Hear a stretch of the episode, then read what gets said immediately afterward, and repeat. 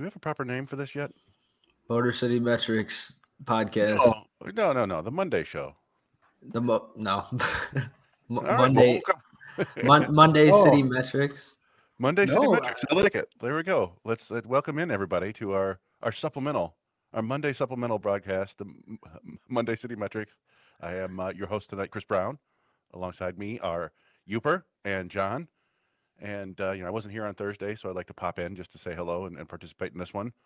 But uh, yeah, we're just gonna you know keep it relatively tidy tonight. A tidy hour, sixty minutes, um, talking the last four games for the Tigers. Uh, you know, some of the the trade deadline rumors coming up, maybe a little prospect promotion stuff. But uh, yeah, you know, as always, uh, thanks everybody for tuning in. Follow us on the various channels that you do, podcasts, Spotify, whatever, um, and then on Twitter. That always helps, right? Or whatever the hell it's called now. Um, on Threads, maybe one day, a Blue Sky, all that good stuff. Uh, but yeah, so I, I guess we'll, we'll start from the beginning, guys. You know, I, I didn't wasn't there on Thursday, but you know the Tigers were coming off a, a really nice five and two road trip, hosting San Diego for three and San Francisco for the completion of an earlier, uh, you know, canceled game. So they, they go two and two. Just kind of curious your thoughts uh, on the the weekend, the long weekend as a whole. Well, you know, for for San Diego, it was really interesting those first two games. I mean, you got a sense of how much talent, at least premium talent, that they have, more so than the Tigers, and it, showed on the field. I mean, the Tigers rallied in the first game and made it a 5-4 one-run game, a loss, and then they got blown out in game two. Uh, you could see, you know, when you, when you talk about Manny Machado and Juan Soto and Xander Bogaerts and Fernando Tatis, there's just guys up and down that lineup that can hurt you. It's mystifying that they're below 500, but they are. But when you get them on any given day, they can knock 14 runs on you, and, and they did to the Tigers. Um, but hey, Detroit fought back, pitched a nice game on Sunday, uh, got one win out of there, and then came out today. And Tarik Skubal, Tarik Skubal looked like uh, like a guy, and the good kind of guy. You know, uh, pretty impressive. An actual dude. Yes. Um, yeah, you know, it's, it was funny. I, I, as I said, I, I had all, I was all prepared to do Thursday show. I just couldn't do it. But my my good for that show was going to be the Padres offense, which had Mhm. been top three in baseball over the last month, and then my bad was going to be the Padres record, which was like 11 and 14 heading into that somehow. But I mean, yeah, that, that Friday night game was mostly that was just a Juan Soto show, right? He hit 7,000 feet of home runs, and that's the Tigers clawed back, but couldn't quite get there. I don't know, John. Did you uh, have any thoughts on that one? I mean, yeah, I mean, Skubal obviously looked good. It's it's crazy to me because he looked so good his first couple starts, then got shelled for I think it was seven runs against the Royals, then went back to to looking really good today. Uh, struck out nine through five scoreless innings. But to me, the big takeaway is the Tigers two, three, four hitters: uh, Greene, Torkelson, and Kerry Carpenter, all 25 years and younger. Um, they have all been really impressive. I think they've been the Tigers' three best hitters this year and it really makes you wonder what this what these three could do long term if they're able to stay healthy because obviously no Kerry Carpenter was injured for a bit, Riley Greene was injured for a bit. But yeah, they've been really fun to watch. Riley Greene with three more hits today. Carpenter had two hits as well today. Torkelson two hits as well. So they've been really fun to watch, and uh, we're gonna get to Kerry Carpenter later in the show. But having these three young guys here gives you a little hope for the future. And I think Kerry Carpenter is starting to make a name for himself as as a guy that maybe could be a long term piece for the Tigers. Maybe it's as a platoon as a DH, but I think he's been really really impressive, and I hope he's able to continue to keep it up. And even Alex Faedo, who had a really good start against the Padres, was able to shut them down. I think. Uh, with the Tigers likely trading Lorenzen and, and uh, Eduardo Rodriguez, I think he's going to get an opportunity uh, throughout the end of the season. He's 27 years old, so I'm not saying the time is necessarily ticking on him, but um, it'll be interesting to see if he can really establish himself as something for the Tigers, whether it's a back end of the rotation starter or maybe a long reliever. Um, but it was good to see him have a good start as well. yeah, you you- can really start to feel the that that core 3 Mhm. as sort of the the heart of a future contender. You you you can start to see it.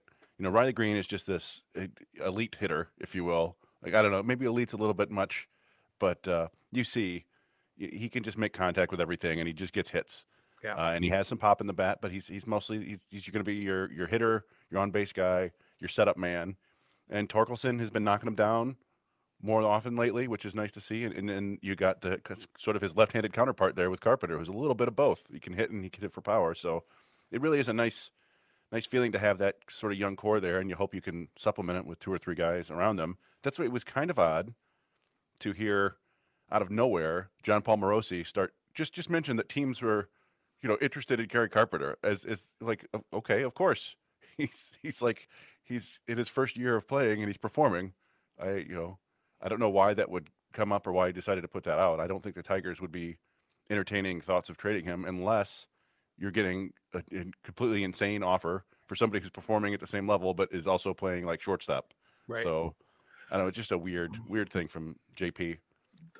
And he chose the word robust. He said there was robust interest. He's been and, hanging out with Lynn Henning. Yeah, exactly. I was going to say that.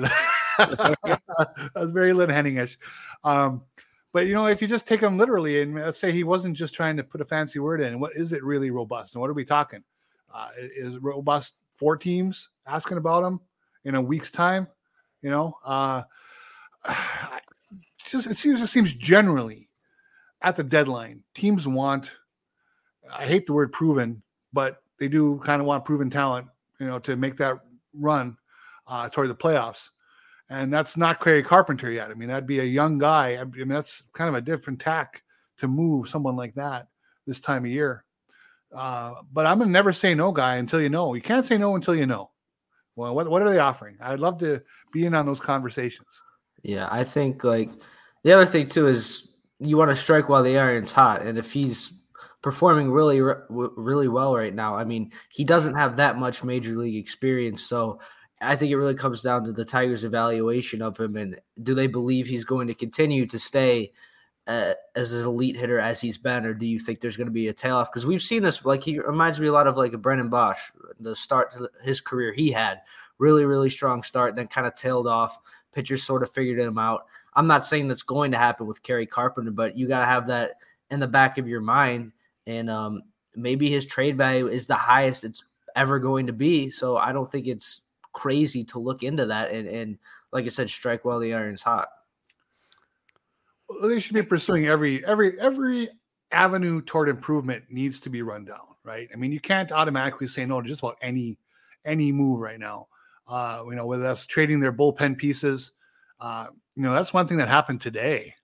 I don't know if you saw that trade. Um, uh, Colorado. The Bra- yeah, the Braves got Pierce Johnson from Colorado. Now, again, this is fantasy baseball silliness, but I had Pierce Johnson, so I, I followed him pretty closely, right? And he got 11 saves, but he also got his ass kicked a lot.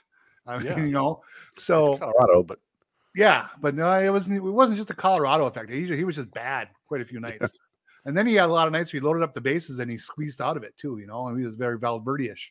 But uh, he got the Braves number 10 rated prospect and the 26th rated prospect from, and this is Pipeline's numbers. But still, I mean, the, the, the number 10 prospect in the Brave system, you know, you can debate how good the Brave system is after a lot of the moves they've made and the promotions they've made. But, you know, the guy is a reliever that throws 100 miles an hour. I mean, mm. so that's pretty good for a Pierce Johnson, 32 year old erratic reliever. So it makes you wonder what could Jason Foley get? I mean, Pierce John. I was looking at his number. He has an ERA of six. Now he does have 58 strikeouts and 39 innings pitched, but that, that's crazy to think. But they got a top 10 prospect. His ERA has actually come down in the last month. It was like seven and a half, eight for quite a while. yeah, Pierce. Pierce not a common name these days. There was there was Pearson Community. There was Pearson Mash. I can't think of any other Pierce.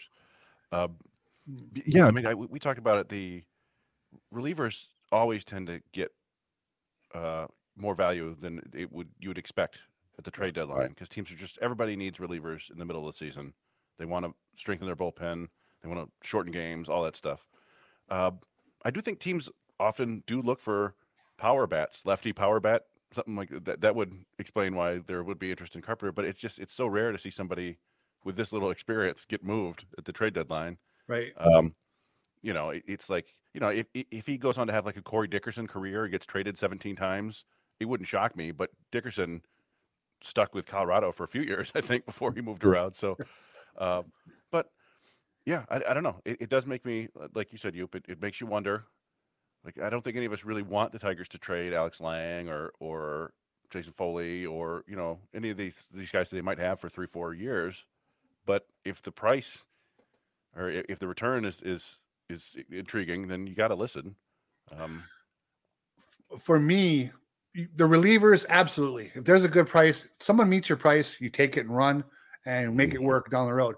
Kerry Carpenter, I'm a little less anxious to see them move unless it was something very, very attractive.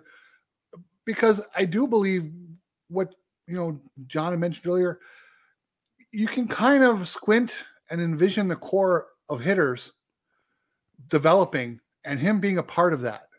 Mhm. Again, we're a long way from knowing, but at some point they have to build that core around and they've they've had trouble adding to it. Now they have potentially three guys that you can build an offense around. You're going to need more.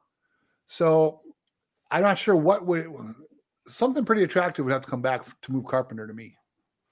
Yeah, no, I, I agree. It, it's you know, it's to a certain extent those those three batters are, are starting to feel a little bit like what Tigers fans had hoped Manning, Skubal, and Mize would be for the, the rotation, right? Like, all right, Yes. these are these are these are our our playoff game one, two, and three starters, and obviously it hasn't worked out. Uh, you know, Skubal uh, has been the best of them. Uh, Mize, of course, was uh, you know injured, but uh, there is there is you know some thoughts about Matt Manning possibly being a trade chip. We were discussing earlier Mhm. that uh, the Reds have made Jonathan India available, according to MLB trade rumors, and it, it does pose some questions. Does would would it make any sense for the Tigers to swap Matt Manning for Jonathan India? What what do you guys think? How many years? Do you know how many years India has left of arbitration? I believe India. This is his third season, so he's either uh, three years or four years left. I have I to. I'll check right now. I'm pretty sure he's a free agent in 26. I could be wrong, but he's also 26 years old, and Manning's 25 years old. Uh, I, I spent a lot of time thinking around with this today, just because it did intrigue me. You know, most trade rumored trades, I have a pretty instant opinion, yes or no, on a lot of things. This one I actually kind of thought about for a while. It didn't didn't race out at me as a yes or a no either way. Um, I think at the end of the day, I like Manning more. But let's face it, he's never pitched a full season yet. He hasn't come particularly close to pitching a full season yet. So, uh, you know, we don't know what he'll look like over 175 innings uh, in, in the big leagues, if he'll even make it to 175 innings in the big leagues in a season. So I think he's movable. And then you look at Jonathan India. I mean, he had the good rookie year, but overall in his three seasons now, he's been about a league average hitter. I think the OPS plus was like 100, 103 or something like that. Uh, so he's a league average guy, but there's value to being a league average guy. I mean, there's nothing wrong with league average bat. Um, that would add to your core. You know, that would lengthen your lineup uh, with what he can produce. So um, I'm not.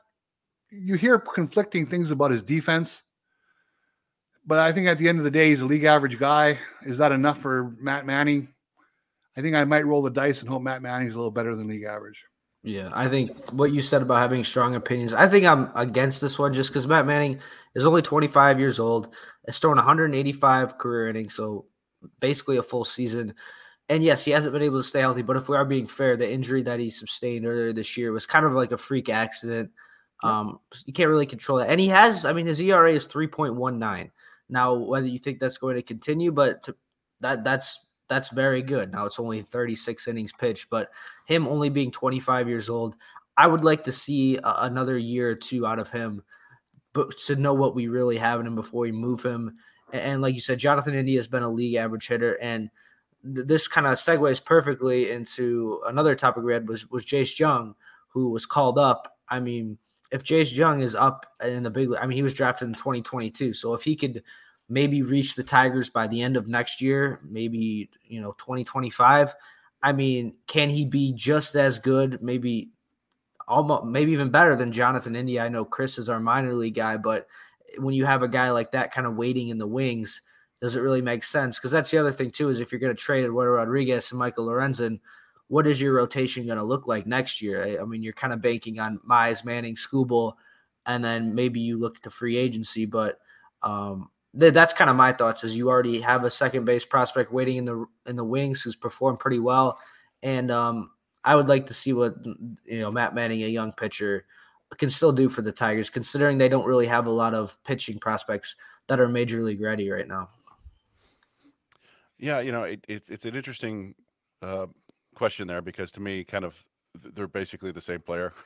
Matt Manning is the pitching version of Jonathan India. I, I, guess the difference is India had that really good rookie year, but since then he's just been kind of, you know, middling and and.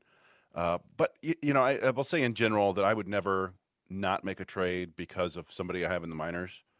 Uh, I, I am also happen to be one of the lowest people around on Jace Jung, but uh, even if you you think that he's going to come up and be your starting second baseman in a couple years, I don't think you would that would stop you from making trying to make your team better now.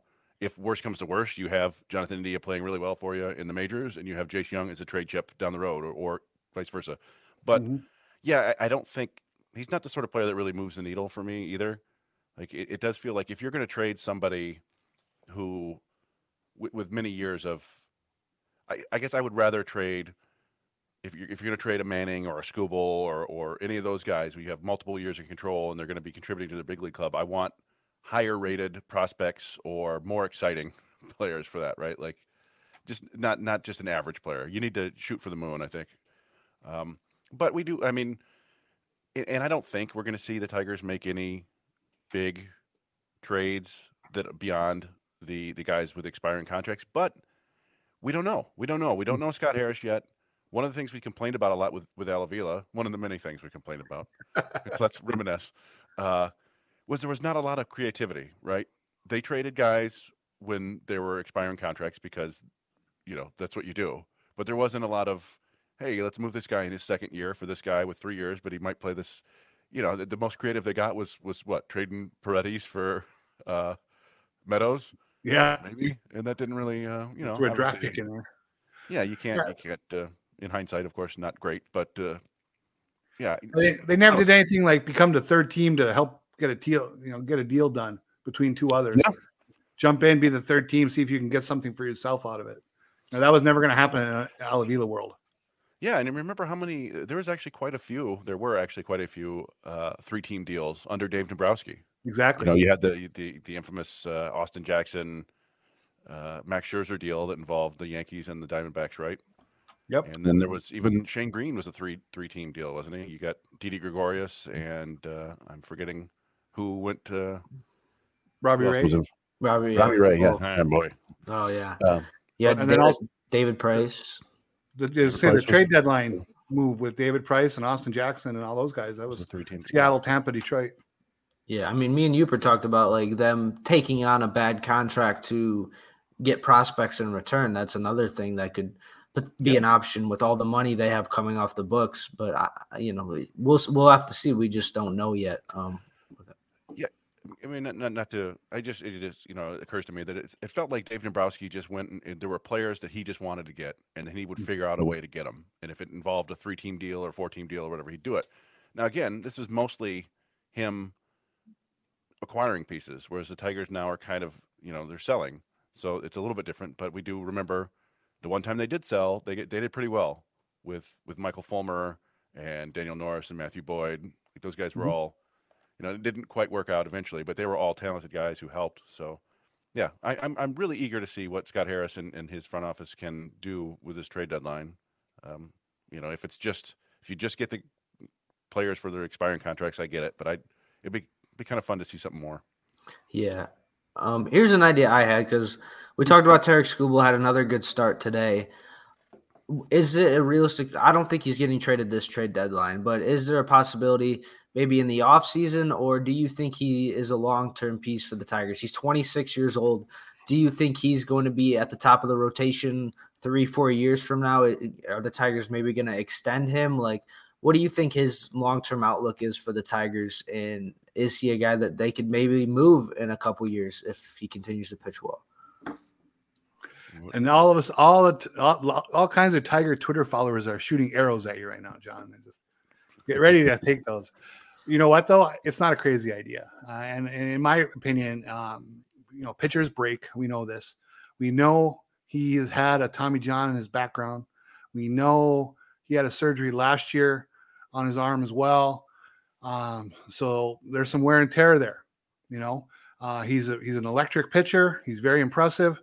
Um, however, in the off season, if some team comes sniffing around and they really think that he's the guy and they want to pay up for it, tell me what the price is. You know, tell me what I'm getting.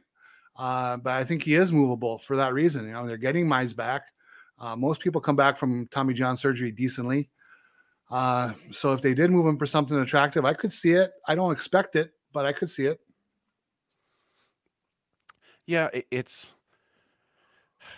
it's tough. You, you you look back and you wish the Tigers would have offloaded Fulmer and Boyd when they were younger and, and better and, and could have gotten more. At the same time, it, you know, at a certain point, like, do, do you want to be the Rays as a franchise where you're trading, uh, you know, all your talented young players once they hit arbitration, or do you want to build around some guys? And it, mm-hmm. it it's it's hard because of those injuries. Like you worry that that Skubal's yeah, you, you, could just picture it. He's pitching well for this year, pitches well half of next year, gets Tommy John. He's out for a year and a half, comes back for like one year, and that's all you have from him. But yeah, I, I don't know. I, I would want that's a guy that I would want a, a huge trade return for. Basically, yes. that's that's the guy you send to. to uh, okay, Baltimore, you want him? Give us, you know, five of your top twenty prospects. Yeah, something like that. We we want you to single handedly restock our farm system and give us an offense for the next couple of years. Yeah, um, and that's, that's no no one is ever whenever we talk about these things, no one's certainly ever saying, "Hey, fire sale on Tarik Skubal." Right? You know, you want something. It would be something very impressive that you could help build around. You know, that that's that's the whole idea. Yeah. Um, when you bring up like the Rays, though, like what they've done, it's worked. Like when you look at the Chris Archer trade, the the Blake Snell trade, and the Blake Snell trade hasn't really worked out yet, but they've got some young pieces. Like if the Tigers are moving towards that, where they're going to keep a lower payroll and keep building through the draft, eh, that could be an option for them. Is they have these young pitchers, they bring them up, they have a few good seasons, and then they get a massive haul for them, and they keep kind of rebuilding and retooling through that. Yeah, you know, I don't dispute that the Rays do things very smart.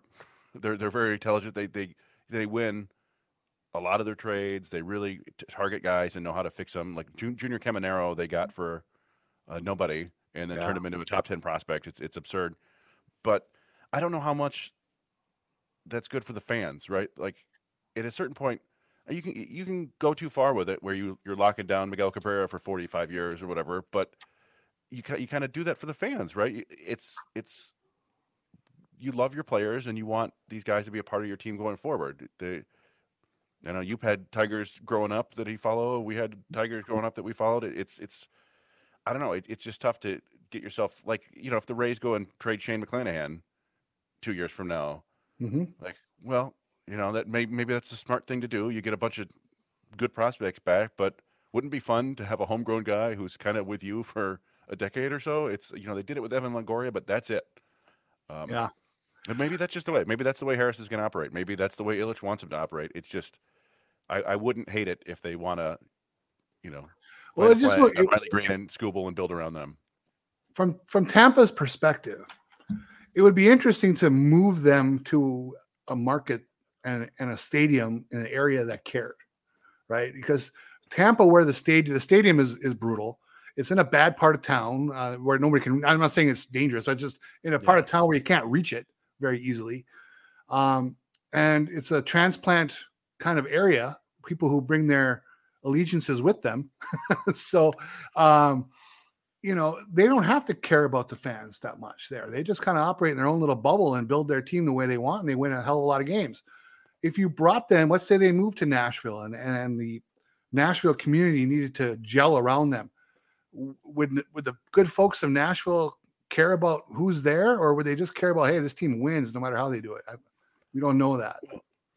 I mean, I just look at uh, I look at the Red Sox, right? They brought in Chaim Bloom basically to be the Rays with money, mm-hmm. and yeah. the first thing he did, he traded Mookie Betts, which, um, you know, I, you could you could argue that it made sense. They needed to get some money off the payroll, and or they didn't, you know, want to lock him up forever. But Mookie Betts, Mookie Betts, that's you know like one of the five best players in the last fifteen years or so. That like, sure, that would be tough. That would be tough to have a guy like Justin Verlander in his prime.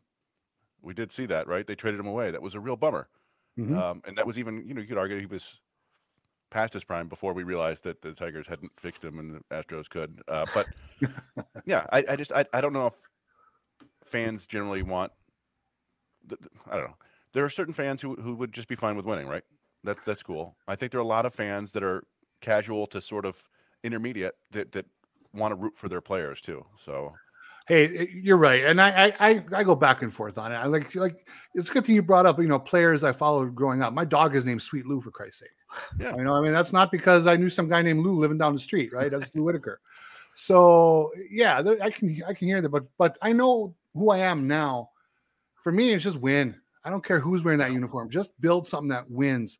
Uh, that's why I, you know, if there if I had to, the team I followed the second most over the last 10 to 15 years has been the Rays. You know, mm-hmm. that that's kind of my second club. And when the Tigers are down, I, I follow the Rays. And uh, for this reason, is they they figure out really inventive ways to win. And I hope Scott Harris has some of that with him. Yeah, I think that's the, the question that's going to be is do you trade those guys or do you pay those guys? Like we had a comment, do you pay Skubal, Mize, Manning, keep them around long term? Same thing with Riley Greene. We haven't seen the Tigers, you know, give out those, you know, rookie extensions yet. I think that's the debate that's going to be had, and we're going to find out the next couple of years. Here's one, one, one thing that's coming up with all the injuries that Mize and Manning and Skubal have had. When it comes time for them to be extended, if they earn it, they have they don't have the big body of work to go get the massive paydays. Really, I mean, there's still going to be a little bit of question mark around them. so De- Detroit might be able to kind of keep them at less money than uh, if they really flourished early on. Yeah, yeah, and, and it's the, the payroll is so small for Detroit yeah. that they could they could throw out all sorts of money and still survive. It's just uh, are they gonna? It doesn't seem likely, but and we'll see. You know, we we we, we talk about the three batters already. You know, Torque, Carpenter, Greene looking real, but they do have you know the three other. I guess you could throw four now. Four uh, interesting guys up in Toledo. Now that Wenceel Perez was promoted, you've got Perez, you got Meadows, you got Colt Keith, of course, and Justyn-Henry Malloy you can get one or two of those guys to actually come up and, and perform, yeah. Suddenly, suddenly it's four or five young members of the core, and and it feels a lot more like a real team. So now you got now you got a lineup. Now you can go out in free agency and get a couple of decent guys, or even a platoon bat. And now you got six guys in your lineup. Now you can score some runs. You know, yeah, uh, that would be something. I mean, that was a great point, Jai. Wasn't today? Wasn't the the two, three, four hitters? Didn't they have basically all the hits? They were seven, seven for nine, I think. Yeah. Yeah, yeah. Um, Zack Short about the only other hit. That's right. Zack Short had the big home run. That that uh, shout out to our, our buddy Jeremy, who uh, who's known as uh, who trying to ball in the Discord. He was right there with his dad, and the ball that Zack Short hit went off the foul pole and hit his dad in the stomach. Oh. do you see? Uh, and, and like nice. there's like this agony of like, oh, that hurt a little bit. And, oh, I dropped the ball. It fell down. Uh, it's uh, he I didn't get the ball, it, but no, they, I don't. I don't think they did. But ah, yeah. but yeah, I mean, so so I guess you know we kind of went from in those weekends games to to coming back to to trade uh, chat, but yeah, it was you know the Tigers won on Sunday because of course they did because they can't lose or win more than two games in a row. I don't know if right. today's game counts as three in a row because they did officially sweep the Giants. It just uh, was you know three months later. Um, but yeah, I mean it's it's just one of the strangest things that this team they play these solid games, and then we saw on Saturday, and I've seen a lot of questions about this. You know, the, the Matt Manning pitched what two innings, and then the the rain came, and they didn't send him back out. But the Padres sent out their rookie double A pitcher, and he went just fine. Meanwhile, the Tigers brought in Mason Englert, who basically threw batting practice, and then today they put him on the IL, and and AJ Hinch said, you know, they've been concerned about his fluctuating velocity from start to start, and so the question is like well, why did you leave him out there for so long? What I, I know, you know, at a certain point you just you got to take your lumps, but uh, I don't know if you guys had any thoughts on, on Englert or the way Hinch managed the, the weekend. Yeah, we did have a, a, question about that. So, but yeah, I mean, he gave up nine runs and two and a third innings pitched. It was rough. I mean, we don't know if the injury was bothering him, but um, I, I don't know. Maybe it was just injury concerns with Manny. He's he's been injured. They didn't want to you know sit him down and bring him back out, but I mean, I think it was just he was they wanted him to eat up some innings is, is probably what I would take from that, and I guess it really didn't work out.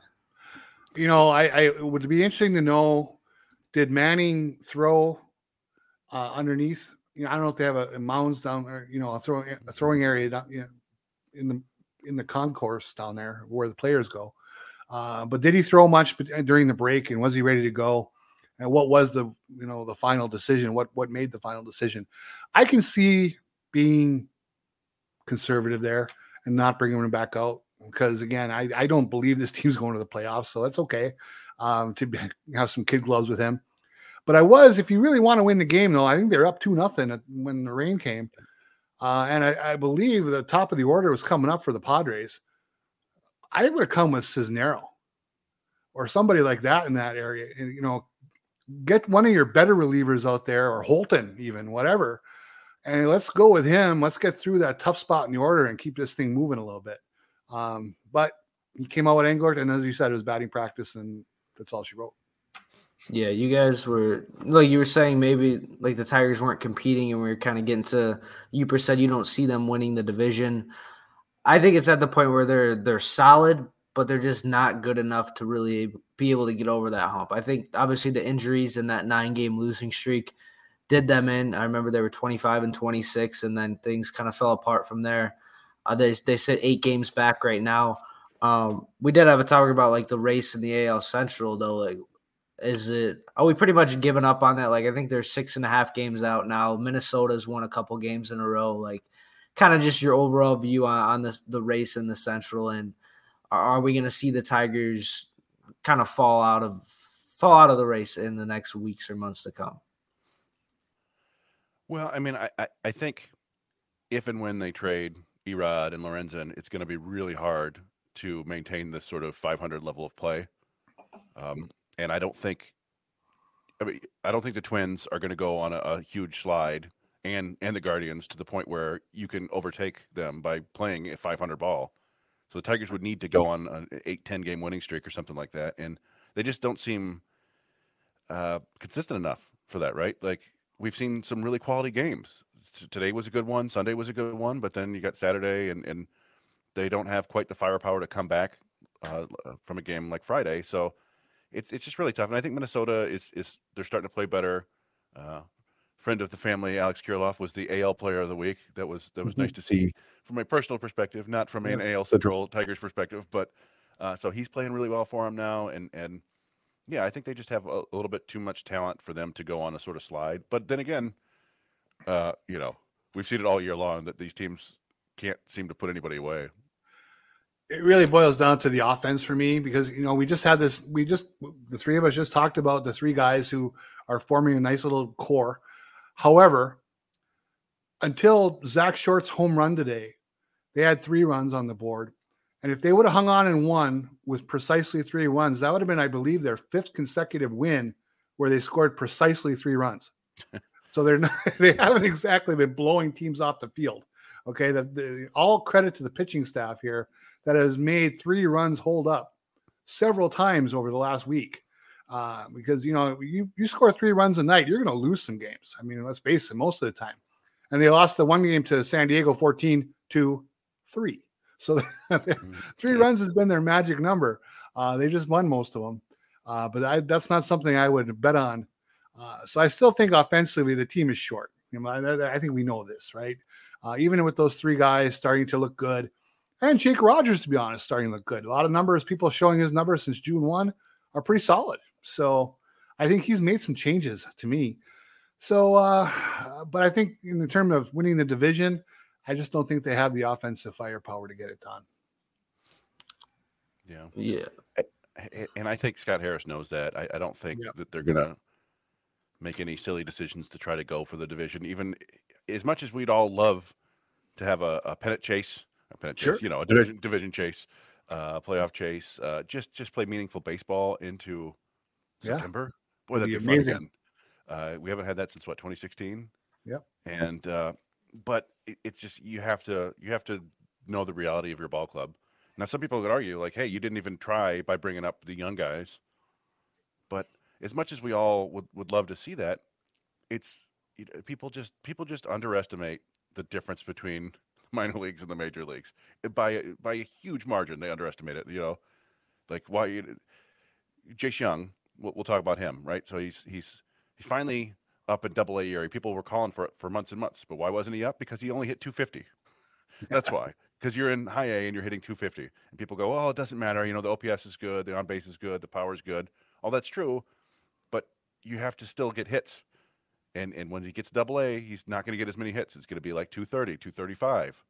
and then he gets the triple A, it's gonna be like 215, 220, and then what do you do? Like, uh, so I, I don't know. You can bring Colt Keith up right now. He's really struggling over the last two weeks. Uh, he maybe he needs that to, to adjust and, and to come up later and help the team. But I, I just think there's not enough there for them to make a real run in any way, and uh, it, it'll be kind of annoying to watch Cleveland and Minnesota trip over over each other. I mean, Cleveland just put Bieber on the 60 day IL, I believe. Yeah, they've had a, they've had a oh. lot of pitching injuries this year.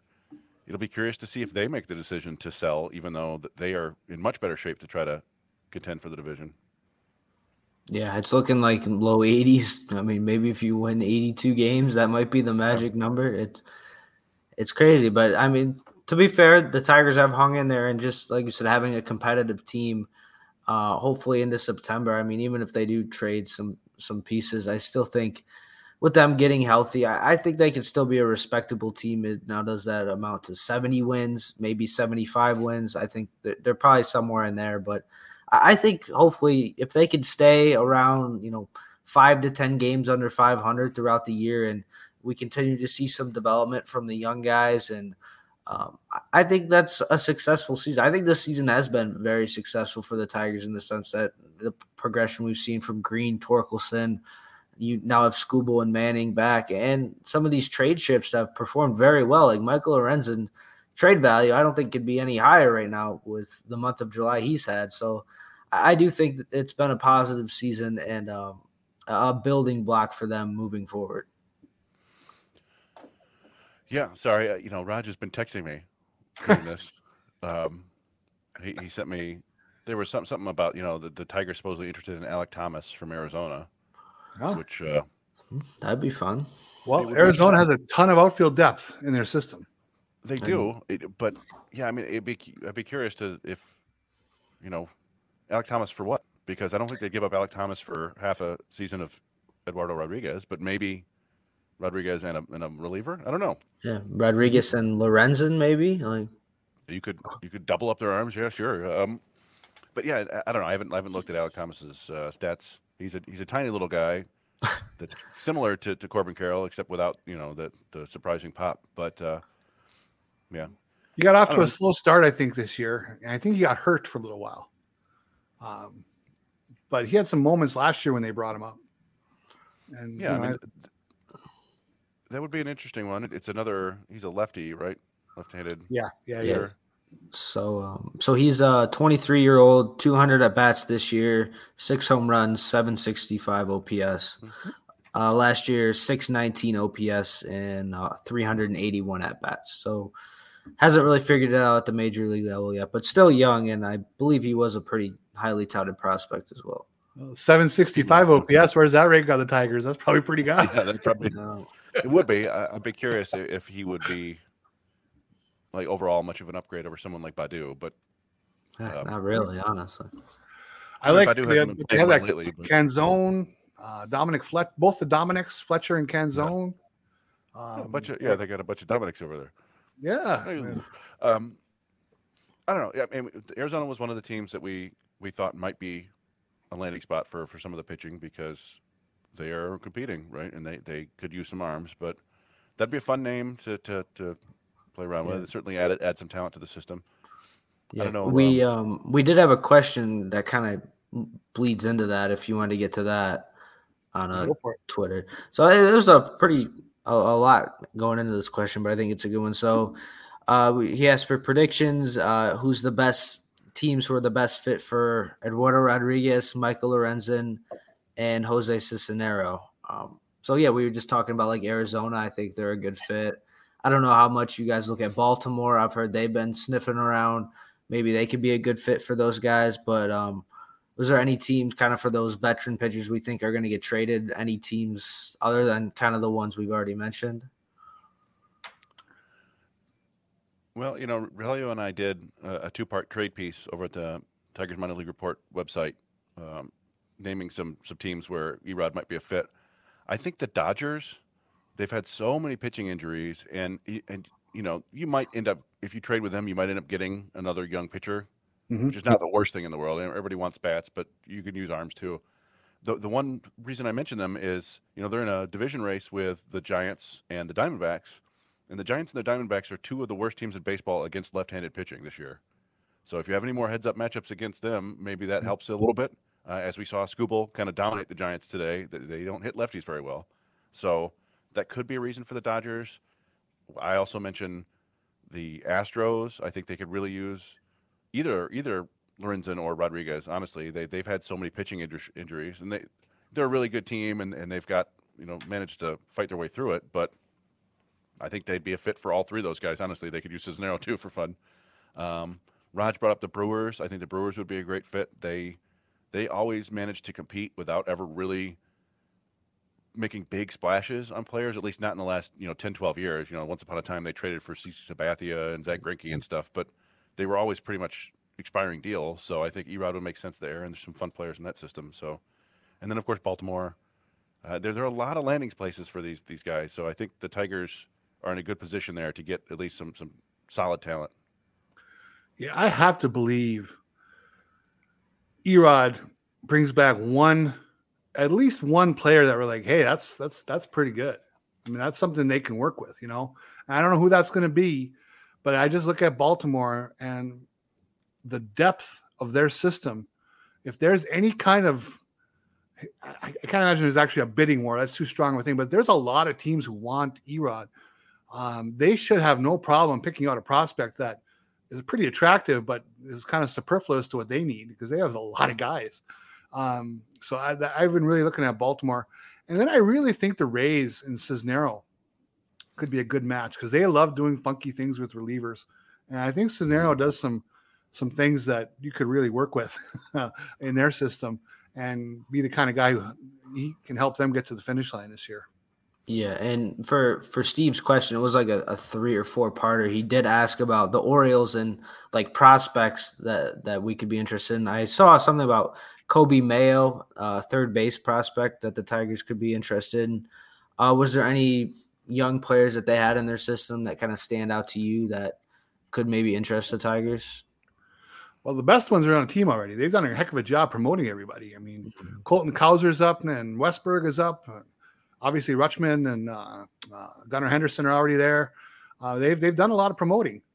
so, but you know, uh, Connor Norby, right?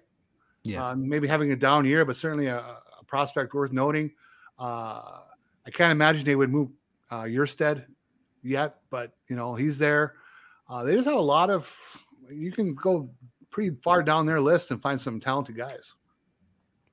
Yeah, and, and I'll give uh, credit to Rogelio for this one. Um, there's there's a kid named Cesar Prieto in Baltimore system who is not one of their top 10 prospects, but he is like in their top 30, top 15.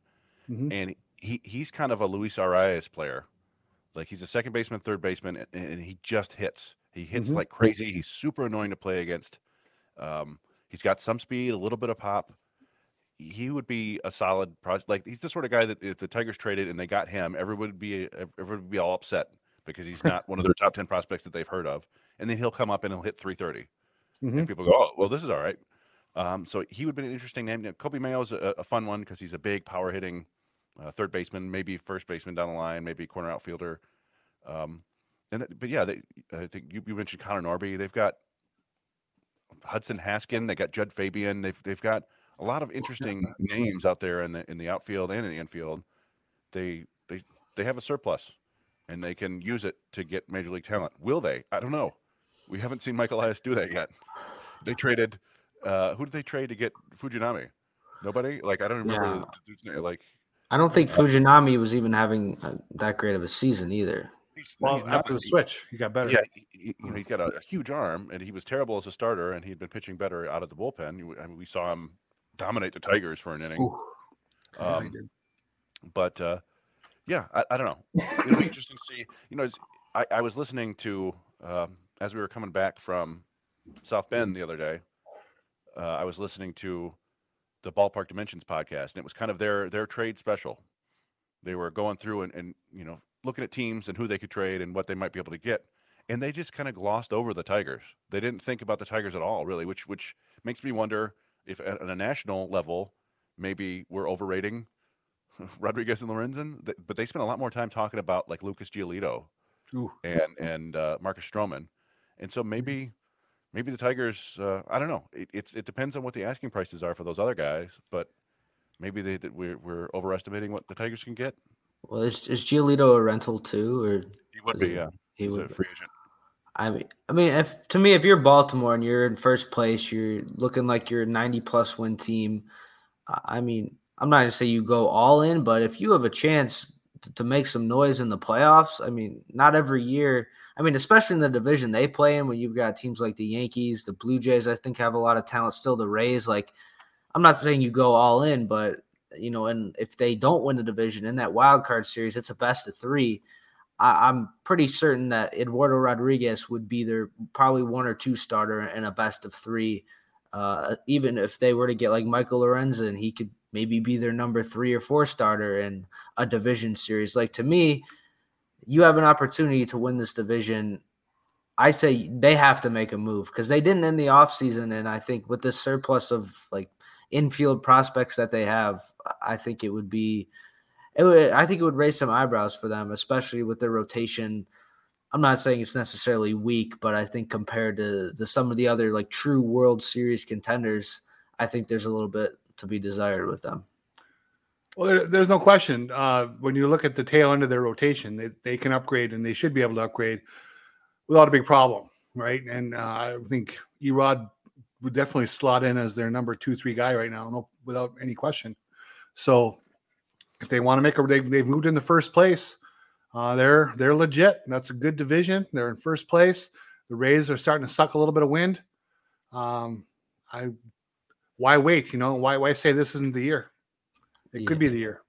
And um, another part to Steve's question was uh, Michael Lorenzen to the Giants because he said, I mean, it doesn't have to be a Lorenzen, just like a ti- the Tigers making a trade with the Giants, with Scott Harris being familiar with their system. Um, we've heard the Giants in some trade rumors. Was there any uh, prospects or players you think that could interest the Giants? I mean, the Giants do have a lot of depth at the major league level too. I mean, maybe there's a a bat that maybe is not getting an opportunity. Um, could there be a potential trade with the Tigers and Giants? And if so, what are, are there any names that could interest the Tigers? Yeah, the Giants was another one of my, the, the teams that I uh, did a uh, you know some fake trades with, and I I did it last week, and I've already forgotten who I had them trading for. It wasn't it wasn't a terrific fit as I recall. I mean, I like some of their young talent. You'd, you'd love to get Luis Matos, right? Their center fielder, but that's that's I don't think that's happening. Who did I have them taking? I, oh, I had them getting Carson Whisenhunt, who is a, a lefty pitcher who's trending up this year, Mhm. and outfielder Grant McCray, who's really tooled up, but but uh, has some high strikeouts. They say with with his strikeouts, though, it's not necessarily a chase problem. It's more swinging missing in the zone, which is arguably worse. But That's worse. Uh, yeah, but you know he'd be the second piece. You could you'd be getting Whisenhunt, who is a, lefty with he's always had a plus change up, but he's also his velocity is up to 94, 97 now. So um, those are the two names I came up with. The Giants don't have a great system, like in terms of depth. Certainly not like some of the you know the Reds, the Orioles we're talking about. And somebody I- somebody asked earlier, excuse me if I'm interrupting. Noah Conley he said, "Do we like Carlos Jorge? Carlos Jorge would be great. He's a, a, a 19 year old second baseman in the Red system, hitting for power, hitting for speed, walking a ton. He'd be be awesome. I don't, you know, I don't know if the Reds would go for that for a rental, but um, yeah, the, I think the Giants do fit again because they're in a, a division race and they need some help. But uh, I, I- couldn't come up with a ton of, of they've got a kid named Vaun Brown who's very uh, he's more like 25 now. He's he's he's got a lot of tools, but he's also a, a high swing and miss guy. So you know, I don't know if it fits what we think the Tigers are looking for. Well, I think today was what their fifth or sixth straight loss, right? Giants, And if they can, if they go home now, if they have a lousy week, I mean that might talk them out of doing a lot of shopping too. So we'll just have to see what Yeah. next few Yeah, days and and they have Conforto and Pederson right on one year deals, so they could could end up trading them. They could Yeah. be the you know that's the the left handed power bats or whatever that you like. Um, Absolutely. Yeah. Um. And then the last part to his question was he said Cisnero to the Rays. Uh. So kind of read Yeah. your guys' mind there, and then he said the Dodgers reacquiring Zach McKinstry. Um. I don't really know how much trade value McKinstry would have. I mean, does he even get a top 10 prospect in anyone's? I mean, he does have years of control, but I feel like he's more of like a bench piece on like a, a team truly trying to compete. Yeah, I mean, uh, McKinstry hasn't played terribly well. I mean, he's still a, solid defender basically all over, and he'll still get you some hits. But but pitchers seem to have figured out that if you throw him breaking balls down and in, he can't lay off them. He just he swings and misses at all of them. I, I don't know the last time he walked. Um, and but you know, a team that could use a versatile utility guy might trade for him. I, I don't know that you're going to get a whole lot more for him than you gave up. You gave up what a, a double A reliever. You probably get something along those lines. Maybe a little bit more than that. Maybe if you want to if you want to do the you know buy low sell high stock thing and, and get a little bit more talent, then go for it. But I think at this point they're probably better off just keeping McKinstry and you know maybe he sticks around and plays less next year and, and performs better because you've got a slightly better roster overall. I don't know. Yeah. I, I, could see him long term being a better version of Don Kelly, right? I mean, yeah. You just, re- I was literally going to say that. Uh, you got to be quick around here, John. You got to be quick. oh, you, you read my mind. well, anyway, uh, you know, I, he, he had the home run stolen from him today. I mean, that was a mm-hmm. really nice swing. Uh, I saw him get the triple in Kansas City and he hit a couple other balls hard in the two ball two games I was at. So I mean, I think he might be coming back a little. I think he's been a little bit better the last two weeks. Uh, but you're right, he doesn't walk. And I, I I saw this a month ago or more. That down and in breaking stuff is just a kryptonite to him, like you would not believe. And he hasn't done much to address it.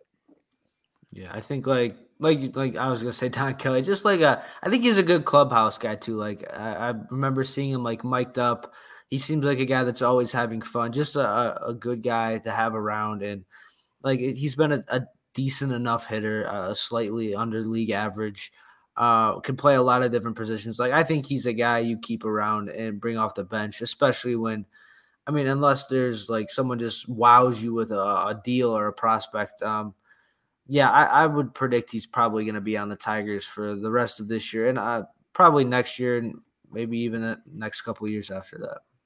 But yeah, and I wouldn't necessarily rule out like a team like the Astros, right? Where you give them Lorenzen, and they also would like, hey, we we sure would like a, a lefty utility bet. You go, okay, well, sweeten yeah. the deal a little bit. Let's get uh, Joey Loperfido, yeah, uh, and then you know you get that, and and you're fine with it. But yeah, I don't see him having a huge trade value on his own. Maybe there's a you know that L- L- Alex Avila throw in value, but uh, mm. John, that's a reference to when they when they traded uh, Alex Avila. Who else did they trade to the Cubs?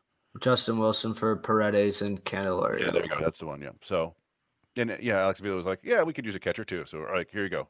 Um, that was a good trade for. I mean, the Tigers got two pretty darn good hitters in that trade. They did. They just uh, didn't do, do a whole lot with them, unfortunately.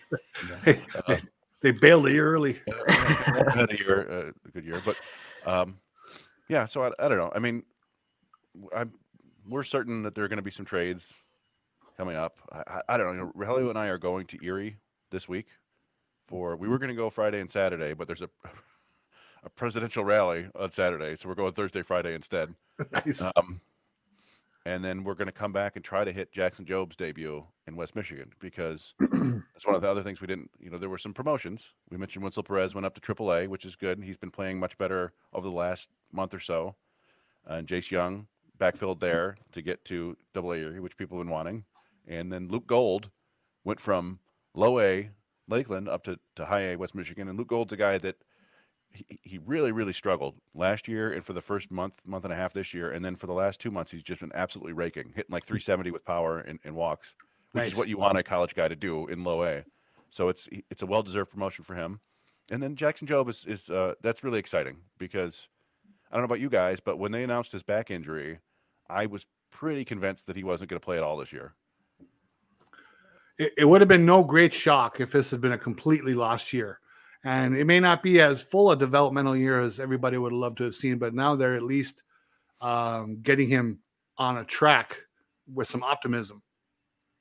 Yeah, I think like the back injury could be a little worrisome, but I still think for him, he's so young. Like, I, I don't think we need to rush him by any means. I still think he could easily be in the minors for another two to three years, and at that point, he'll be calling up when he's Oh, what you shaking? Why are you shaking your head, Ufer? Pitcher's break, dude. If he's ready, you go.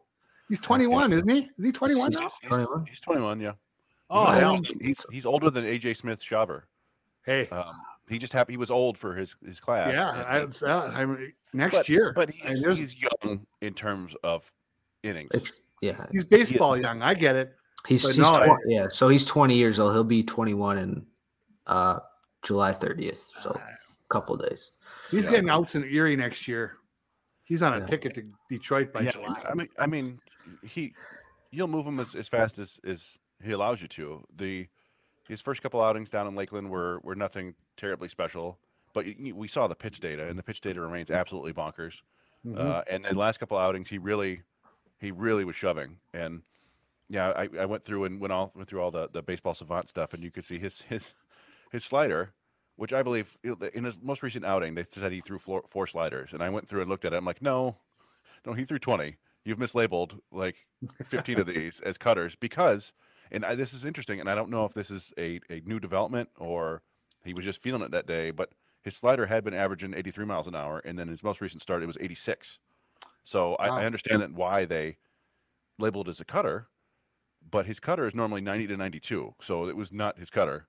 Um, but yeah, so far he's thrown 40 sliders this year, gotten 18 swings, gotten 12 swings and misses. He's got a 67% whiff rate on his slider. The, the ball's been put in play once against the slider this year. His fastball's sitting 97, touching 99 with elite spin rate. The cutter looks really good. At least uh, the numbers do. The changeup is developing well. I, it's it's just about him getting innings and getting more comfortable with command because the stuff is going to be nasty if, if he can stay healthy. Yeah. And thank you, Uh, Joseph Schweitzer. Yes, I was gonna get so thank you, Joseph, for the four ninety nine. He said, for all of you being way better than Mike Valenti and ninety seven one, he said, and any job apps. What is that? kidding. He wants to work with us. Um, oh, uh, yeah, well, uh, you know, I don't know. That's that's uh, Rogelio is Yeah, the that's sniffing Rogelio. HR department. yeah. But no, we appreciate that. I, I, you know, it's nice of you to say. Mike Valenti is a very talented gentleman. Yes, he Uh, his his uh, his outlook on life and on sports is not, uh, you know, congruent with mine. But I, I, I don't, I don't deny him his his talent as a radio personality. But um, yeah, so I, I'm really we're excited to go see Jobe. Excited to see Jung and the guys in Double A. Uh, I really want to get out there and I want to talk to Justice Bigbie. And I think Raj wants to talk to Lyle Lockhart. Some of these guys that are kind of under the radar, but Sure. performing really well. So I got I Keith, Colt Keith coming to here, come to Des Moines next week. That's that's right. Somebody was asking if you were going to head out to Iowa to, to see Colt Keith and Parker Meadows and all those fellas. Right now, I'm going on Tuesday night and Wednesday afternoon. Uh, and then usually I kind of get the bug to go one more time. I'll fit one more in and make sure I get to three out of the six for sure. Nice. I, I still remember seeing you in the crowd a couple years ago, Yes. just munching on some peanuts, watching. you It never was a saw cold night. It was a Is cold there- night, and I moved down right behind the dugout. I'm sure, there that, I'm sure we have uh, a clip of it somewhere. Um, yeah, I want to see a picture of that. 'cause, I mean, that was that was the Iowa, the the Toledo team with. Oh, At that point, I think they had Greene and Torkelson, and, and then Kreidler was out there looking like Brooks Robinson. He had like the most impressive defensive weekend of, of all time. It was and insane. they had all they had those three guys plus Lester was raking. yeah, Daz Cameron was raking. Zack Short was on the team. Uh, Clemens was on the team. I mean, they had a lot Yeah. of big leaguers in the Mud Hen lineup. Those are those are actually fun trips to watch. It, the Hens. it- it- you know, Kody Clemens just had a really nice week uh, for Lehigh Valley against Toledo, and um, I don't know. eh, That's why yeah, we don't need to get into it too much. But when I see Jace Jung, I see Kody Clemens. Uh, I see Oh. that's that's that level of, of player, uh, which is not the worst thing in the world, but it's not ideal for a first rounder. Did, did Kody Clemens? I mean, Jace Young. is The last month has been solid. I think we all Yeah. agree, right? He's he's looked very good. Did Kody Clemens ever really have a month like that in the low minors? You know, I that's a good question. I don't know. I he he tended to hit so, like between like 230 and 270 with you know 200 uh, ISO and and Yeah. double digit walk rate. It was, a, it but yeah, I mean, I think Jung's probably slightly better pure hitter. He tends to go to the opposite field a little bit more. I think he's going to hit a lot of balls uh, off the left field wall in Erie, which is will be helpful. But uh, I also think Clemens is actually a better athlete Yeah. and, more versatile. So there's you give or It, it there. is fun to watch Jung run. Ah, yeah, I mean, It's it- quite the quite the sight. I, I kind of enjoy it. I mean, you give him credit for for he's not, you know, he's trying. It's just yeah. uh, you know the lower half doesn't always agree with what the, the brain wants him to do. But um, yeah, I, I, um John, I can find. I'm sure I can find it somewhere where we got a video of uh, it was somebody oh. like hit a home run. You can see Yoop in the background. Well, while, while you're doing that, we did have one more question. I know we're coming up on an hour, that's, but that's all good. Uh, um, so it was from Tristan or Tristo19 said, uh, who do we think is the closest team out of the Central to become more of a certified contender in the next few years? Would you consider the Tigers if they added some free agents and prospects? So, I mean, kind of with the theme, because this was podcast was named like the the race in the Central. Kind of, is there a team that you could see in the next couple years out of the AL Central that could become a true contender? And uh, would the Tigers be in that discussion as well? What do you think, you? Well, they're all starting at kind of a base level, right? I don't think there's, there's obviously we've talked about this. There's not a powerhouse in in the in the bunch. Um, I don't think there's a top ten farm system in the bunch right now. Um, so they're all starting fairly even. The, you can you can make the argument the Royals are starting well behind because they're they look pretty woeful. I, I, just watched them for two days and it was pretty toothless. Um, the White Sox, if they deal as many people as they're starting, they're starting over, and they don't have a great system. So you can kind of eliminate those two. You got to always until they prove differently. You kind of have to believe the the Guardians are going to be able to produce pitching to keep themselves afloat. You know, if they stop, they stop. But right now they haven't stopped. They keep uh, generating enough pitching to stay competitive. Uh, if they get lucky on a couple of hitters or bring in the right guys, um, then sure, they, they, they're probably the team I think has the best chance of building a, a contender. Um, Minnesota has just been kind of snake bit with injuries, like Royce Lewis and uh, obviously Byron Buxton and others. They could they can just never seem to bring it together. But this the division this year might be weak enough where they're going to win just by being there. Uh, but I don't. I'm not that impressed with their system overall to to build a, a contender. I Detroit has the ability. They have the wherewithal. They have the ownership with the money. They have the low payroll to start with now. They have some pieces in the minors like a Colt Keith and some others that we've mentioned. They have young guys in the lineup, and they have these pitchers coming back. I mean, what is what is Casey Mize going to be a year from now? If he's good, then that changes the outlook of the team, really. So I, I think Detroit can win this division starting next year if they're aggressive. Yeah, I think the the Tigers definitely. I'm not going to say they'd be at the top of my list, but they have some interesting pieces, and I think like the White Sox, they're probably going to build around uh, Luis Robert. Uh, but in terms of like the rest of their their farm system, I know they have Col- Colson Montgomery, I believe is how they have him as kind of their top prospect. Other than that, I mean, you have Dylan Cease, Tim Anderson's been pretty dreadful. Uh, uh, Eloy Jimenez is not really breaking out the way they wanted him to, so it'll be interesting to see what they do. I mean, the Twins do have Correa for the long term. They do have Buxton for the long term. Alex Kirilloff has been really, really solid. Um, Jul- Edmund Julian, I think is how you. I don't know. Edouard. Yes, Edouard, Edouard Julien. Ed, He's yeah. from uh, from Quebec, I think. But yeah, he, God, he went on a boy. Did he go on a bender? It was yeah. six home runs and seventeen at bats. Something. Um, yeah, I I tend to think because I don't think the Twins necessarily have any big expiring deals, do they? I, I think maybe Max Kepler's a free agent, but I don't Sonny, know. When, Sonny Gray. Is Sonny Gray free agent yeah. after this year? Yes. So yeah, I mean, it's it's weird because like I don't picture the Twins getting a whole lot better, but I also don't picture them getting a whole lot worse. I feel like they're going to be about this level.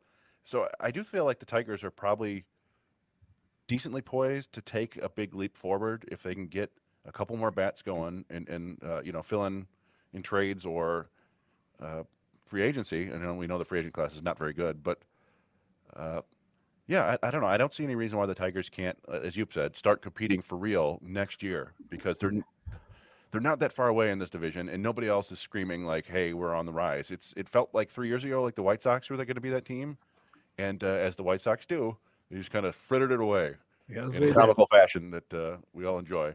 Um, and yeah, and with Cleveland, uh, as you've said, you know that the pitching, they, they find these guys, Tanner Bibee, Gavin Williams, you know, terrific arms. Um, just get some bats in there, but they don't seem to. I don't know. They, their, their organizational philosophy is is seemingly against getting guys who can hit for power. you know, they spent we love the Alex Mooney kid, you know, from from Orchard Lake, went to Duke. Great story there, but he's a he's a classic Cleveland player. He's uh, very little power, got some defense, gonna steal some bases, get on base, all that good stuff. But you know, not an impact bat. So that's just a, who they target. It, Cleveland you know, comes together occasionally. They got to the playoffs last year, right, with the Steven Kwans of the world. But I, I don't know. I think Cleveland, their number one goal is to cash the revenue sharing checks. To be honest, I mean that's just kind of you know who they I mean, are. You know, they they they. It still baffles me that they did not go all in on Francisco Lindor because that's the exact sort of guy you, you build your franchise around. Again, this is me, you mm-hmm. know, having those weird feelings about stars in your mm-hmm. your team and wanting to lock them up. And maybe you know, maybe in the long term that was the right thing not to, to, to do that. But they did get Jose Ramirez, which kind of shocked me. He took, I think, a big pay cut. I think he did that. Yeah. Um, one of the you know one of the best players in baseball over the last decade that doesn't quite get his due because of where he plays. But um, yeah, I don't know. I, I don't see any reason why the Tigers can't be real contenders next year. Yeah, I think for like the Guardians, I think they're gonna trade Bieber eventually, but like they they can develop pitching. We've seen that. I think they'll continue to do that. Uh, Gavin Williams, they have Tanner Bibee, and they do have some young hitters coming up. The prospect like George Valera, um, Gabriel Arias hasn't really broken out the way they wanted him to. I think what surprises me is they're not spending the money. They also really never made that like all in trade like that I can think of. Like I, I remember it was Andrew Miller. I think they traded for him when they were competing for a World Series. But other than that, you don't ever remember them making that trade for like the big middle of the order bat that they, they've seemingly always needed, which is is weird to me because it's like I understand not spending the money, but if they truly want to go all in, they have the prospects to, to make a trade like that. Their team motto should be we do the minimum. Well, so so yeah, Guardians, John, we are the minimum. John, you were uh, I think too young at the time, but the the Guardians have been off and on good, largely good for the last 15 20 years, right? They've had some downs for sure, but they were pretty heated rivals with the Tigers there in the late aughts. Mm-hmm. And I remember that they made the biggest deal that they've made that I can remember for them was they traded for Ubaldo Jimenez. Oh, they yeah. traded. They had two I think they traded two of their most recent first round picks, Drew Pomeranz and, and some other kid. Uh, and Jimenez, and so it was kind of like, oh boy, they're really going for it. And I think the Tigers' answer was to get Doug Fister or Sanchez. I don't remember which year it was, but uh, they went for it that time, and it did not work out for them. It, it, you know, the prospects they gave up didn't do anything either. But that's the last big deal I can remember them swinging. Yeah, well, I, I know in 2013 they were the Guardians were a wild card team and they lost the wild card game, but uh, yeah, I mean, other like I remember 2016 and 2017 they were true World Series contenders, and yeah. other than Andrew Miller, that's the only real like all in move I think they they made. I think you know you had Rajai Davis there. and, uh, yeah, I was. Gonna... I don't remember who else they were. Yeah, I, I it, you know maybe I should know that team better, but uh, yeah, it just doesn't seem to be in their their DNA to really go all, all in on like that. They like to stock up on these middle infielders and and let them filter through the system and see. Like you know, Valera, you mentioned him. He was a really highly touted prospect going back two three years ago, but he's it's kind of iffy now if he's even going to hit enough. He's a guy who his swing just doesn't uh, lend itself to a lot of base hits. Mm. Uh, and then he was involved in a, a, a and I don't know what the fallout was, but you know, people said he shoved a, an ump down in the minors, and there was a big oh. brawl at, at home plate, and I don't know what, what became a yeah.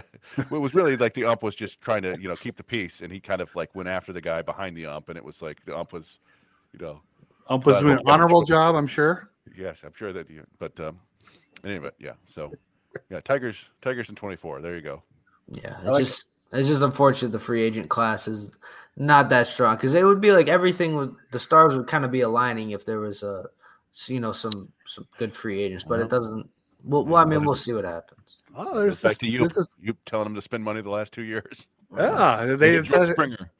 Exactly. The whole thing is they've done this to me. They went the Lynn Henning route where they got to get all the young guys in place and then they'll add. Why didn't yeah. you add solid talent and then add your young guys to them and have these bulwarks in your lineup to protect against the growing pains of the young guys. Why doesn't that make yeah. sense, Lane? I know. I, I do. I love Lane. yeah. I love Lynn Henning, I do. But I do. It is. You know, was we, wrong.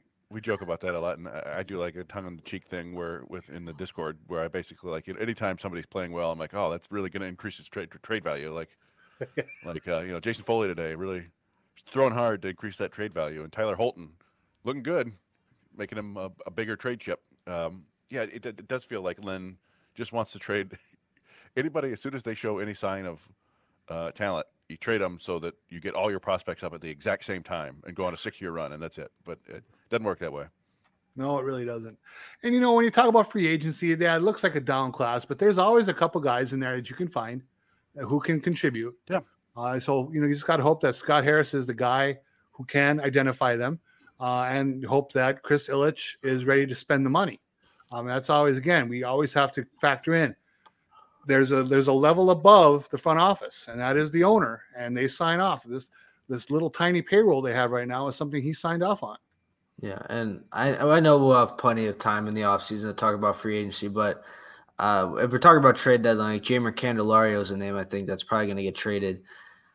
I'm not saying he's a, as a good fit for the Tigers, but I mean he's a guy you probably don't have to commit to long term. And the Tigers, I feel like their biggest need is in the infield. So I'm not saying it's going to happen, but I I don't know. Well, think- I, I will.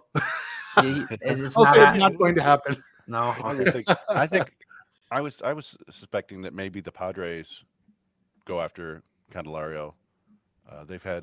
They've been using Jake Cronenworth at first base, and he's not doing anything. He's a very Mhm. talented player, and and has done a lot of good stuff before. But I think he might serve best as as kind of a McKinstry type, right, where he's just playing all over the place, and you put Jeimer at first. You know, we know that some of his value is going to come from playing third, but uh, and that gives him a, a you know, because I, the Padres have a top three payroll, and it feels like they should sell based on where they are in the standings. They're closer to the Rockies, I think, than they are to the Dodgers.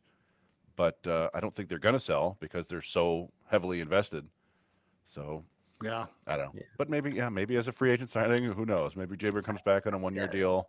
I'm just gonna say if you, if you heard it, you heard it here first. Jeimer, Uh, you know, I look. I often look to some of the things that the the the Giants did when Harris was there, or when you know Farhan Zaidi took over, and, and you see things like signing the Wilmer Flores.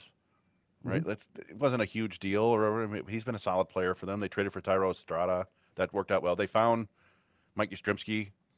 You know that the Tigers have Mhm. tried to do that so far, trying to find these guys on the waiver wire and stuff like that, and, and maybe they did with Holton, but uh, I don't know. Yeah, I, I think yeah, there, there might be one or two small free agent signings next year, but we'll see. Maybe they, they go all in on. Uh, uh, I'm blanking on his name, but the, the right-handed pitcher from the Phillies, who's very good. Aaron, Aaron Nola. That, Aaron that'd be Nola, wild. yes. That'd be wild. That that'd be like probably six, seven, eight years.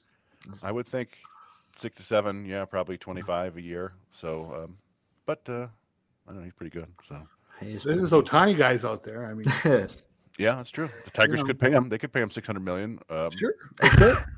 yeah. Nothing is stopping them other than their choice not to do it. When Seattle, you just watch when Seattle pays them, you're going to, go, well, why couldn't the Tigers done that? Yeah. I, I found out that Shohei has spent some off seasons in Seattle. Evidently, he loves Seattle. That's a good Oh, fit. There's some That- inside info there from you. Yeah. So people are thinking that he might just, you know, if, if they if they cough up, he might go. Yeah, that would that would make them uh, pretty fun. Shohei and yeah, Julio Rodriguez. Yeah. got the big dumper. You got Jarred Kelenic there to kick your field goals and, and water coolers. Exactly. Um, so He's, he was pretty broken up over that. Did you see that? I did. That was that was Yeah. going to be my that was going to be my ugly uh, last week because you know just the way he'd been performing it hadn't been great. You know, he had that hot start. He was, and then just to have that where you totally understand it. It's the sort of thing you do when you're frustrated and you're angry, yeah. and you, you do that, and then your moment of furor turns into six weeks of uh, you know, rehab, and it sucks. But uh, anyway, yeah. But uh, I'm, I'm I'm sure we'll have plenty of off-season talk once once the Yeah. time comes. But well, in the Tigers, uh, so they're uh, three games. Speaking of Ohtani, right? Three games hosting the Angels this week. and Ohtani's not pitching, right? He is not pitching, but uh, that just means that they have to figure out a way to strike him out uh, or not give up. I'm going to be interested. I want to see in a, in a big moment, uh, Tyler Holton versus Ohtani. I'm, I'm. I'm I'm actually interested in seeing that because Tyler Holton just keeps on keeping on. I mean, Yeah. you keep expecting, man, maybe this is the out where he has a rough outing. He never even has a a, a shaky outing. It does, It's yeah, I was thinking earlier, like when's the last time he, he got himself into trouble? I can't remember. I I- yeah, I said that I said on Twitter last week. I never feel much stress when Holton's in the game. you know, most relievers there's a, little consternation, like you know, Alex Lange will scare the hell out of you sometimes. But Yeah, that um, seems that seems to be you. You need that apparently to be the closer. You- Yeah, you exactly. know, Tyler um, Holton, man, Mhm. you know, he's he's he's the quiet man. Yeah, I and uh, we like, could be seeing the final starts for for Rodriguez and, and Lorenzen in Tigers uniforms. It seems likely even. well, yeah, they, well, so Eduardo Rodriguez pitches tomorrow, which is the 25th. So he he might have one more start after this. I mean, they could. Yeah, it's possible. Um, I, if I were a team looking to acquire him, I would say I want you know, as many starts from him as possible. But you know, who knows? Deadlines. I think you said before. Deadlines are there for a reason. They create uh, they create demand. Yes, they do. Yeah, well, well, it was a good run if it, if it is his last start tomorrow. Well, it's gonna be a fun week. I look forward to it. I, I there's gonna be hopefully there's a lot of rumors. Uh, I hope we see some some uh, creativeness from Scott Harris, some prestidigitation. I can't Oh. word, and uh, you know, make something ex- really exciting happen. That would be quite a little cherry on, on top for the summer here. Yeah, give us something good to talk about. Yeah, That'd be- that'd be awesome. the content gods.